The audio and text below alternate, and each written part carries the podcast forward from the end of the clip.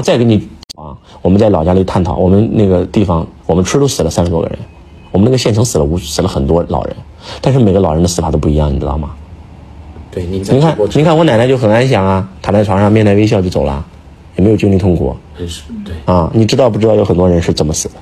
我们有一个人正在拿着刀在厨房切菜，就突然走了。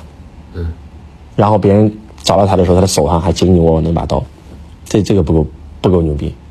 我们有一个老人是正在烤蜂窝煤，就我们那家里都冷嘛，炉子，然后突然就倒了，整个脸贴着那个炉子，死了。但是他到底是直接倒了就死了，还是他是不能动了，脸贴在炉子上是被活活烧死的？他的亲人发现他的时候，他半把脸已经烧没了。还有人是在医院救护，身上插满了导尿管、食管，开刀开肠破肚在救，肺都变白了，死在手术台上，啊，还有人是死都死不了，对不对？然后在手术刀上咔给你整一个，在床上屙屎屙尿，不管你再体面的人，你就算以前是个亿万富翁，你就是个专家学者，你对吧？裤子给你扒了，衣服给你扒了，在床上屙床屙尿，然后给你，就有人在床上当植物人当了二三十年，想死还死不了，难不难受？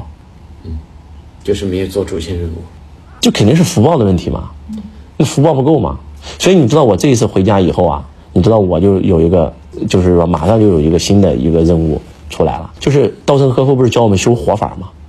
修修死法，活法也要修，死法也要修啊。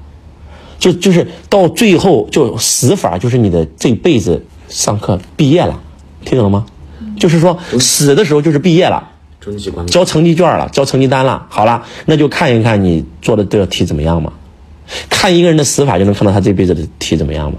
你看杨老师的奶奶，对不对？上午在砍柴，砍完柴又跟别人打牌，打完牌以后吃饭，吃完饭以后躺在摇椅上睡觉走了，牛不牛逼？而有一些人在医院待了多少年，待了多久，所有的尊严全都没了，对不对？在很多国家都是有安乐死的，中国好像没有没有。为什么要安乐死？就是因为他就是那种尊严，对吧？反正如果是我，我宁可死。是所以你看，人家樊登就是一个修行者呀。是那反正他父亲住院了，也是白肺，血氧含量很低，也是这次这个这个这个疫情。然后你知道，你看他怎么说的？他说：“我们因为不希望让父亲受罪，父亲是一个很体面的人，所以我们没有进行这个过多的治治疗。”他就直接这样说的。他爸爸好像是个数学老师吧，还是什么？啊，死教授啊对，死之前还在画公式呢。就像那个丁彦云一样，对啊，所以说，我发现不但修活法，还要修死法。如何能够让自己修的死法最高境界是什么？你知道吗？无疾而终，对不对？有一些人就是像那个杨老师的奶奶一样，就躺在床上一觉走了，这叫无疾而终，这叫最高境界啊。那还有一些人呢，出车祸撞得面目全非，就像我跟你说的一样，那个脸跌到炉子上，他可能还有知觉，只是他动不了啊。他要忍受那个火烧，他烧半个多小时，家人才发现整个半把脸都烧没了，那是满清十大酷刑都不敢这么演啊。但是有些人他就在经历啊，那很多人在出车祸的时候，那不就是满清十大酷刑吗？那很多人被疾病折磨的时候，那骨头都疼，那不就是被满清十大酷刑吗？所以，对吧？有很多种死法，最高境界就是修到无疾而终啊。那如何修到无疾而终呢？你是不是得修福报？你是不是得知道？你是不是得得道？健康的道。健康的道太重要了呀！就我经常看到很多人，你知道吗？就是天天熬夜，天天抽烟，天天喝酒。你跟他讲，你说你不能这样，身体不好。老师，我告诉你，我活着没啥意思，我早不想活了，我不在乎。就是他说这句话的时候呢，他只关注了生命的长度，他没有关注他最后的死法。就是他很有可能到最后，他不是说你想死就死，你要想死你还死不了，你得躺在病床上给你扎针，给你开肠破肚，给你裤子给你扒了，无数人围观你，给你插导尿管啊。还有我一个亲戚，你们知道幸福是什么吗？玉成，就今天你能尿尿，你都很幸福，你知道吗？我不是跟你开玩笑，是是的，就有人的前列腺出问题或者这个尿结石什么的，他尿不出来，你知道有多难受吗？雨成，是，想尿尿不出来的感觉，你知道有多难受吗？对，很痛。他说我最大的愿望是什么？我跟那个我去亲我去医院看那个亲戚啊，他说我最大的愿望就是能尿尿。那你知道为什么他会这样吗？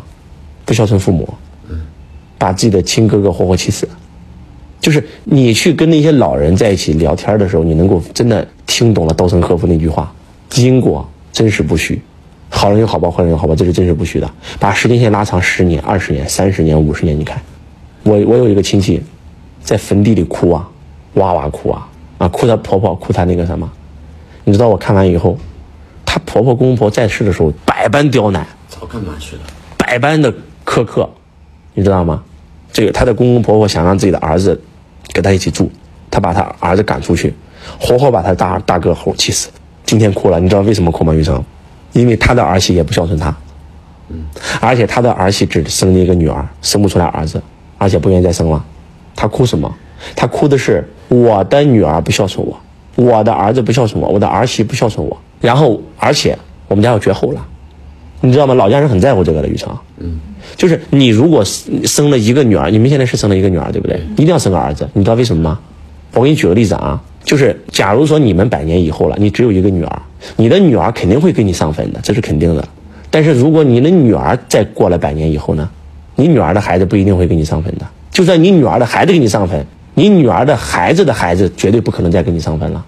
你们家如果就你姊妹一个，你还就生了一个女儿，就是百年以后你这个坟就是孤坟，就是孤魂野鬼，没有人给你上坟了，这是事实啊。哎，玉成是不是嘛？是，但是如果你生的是个儿子，那个儿子再不孝顺，他清明节再给你上坟，他可能不孝顺，但是你的孙子可能孝顺。嗯，你的孙子生了个儿子，你又有人给你上坟了你的，孙子，嗯，因为他要给他爸上坟啊，他给他爸上坟，他肯定要给你上坟啊。但是如果有一个女儿呢，就慢慢就就你这个女儿很孝顺，但是他儿子呢，他儿子的儿子呢，就丢失了。那肯定啊，人家上人人家家的坟嘛，嗯，这就是事实啊。所以你知道我那个亲戚哭啊，将来我是孤魂野鬼，没人给我上坟了，我们家断后了，绝后了，儿媳妇还对我不好，还打我，还骂我，报应啊！他说真的是报应啊，真的是报应啊！爸妈，我对不起你们啊，报应现在全来了呀，早干嘛去了？所以因果真实不虚，对吧？苍天饶过谁？天网恢恢，疏而不漏。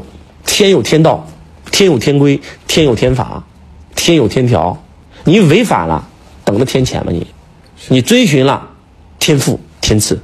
就是道，对，对啊，你违反了，你是跟着天谴啊！今天很多人在遭天谴啊，那为啥你尿不出，对吧？你尿不出来，那别人都能尿出来，你尿不出来？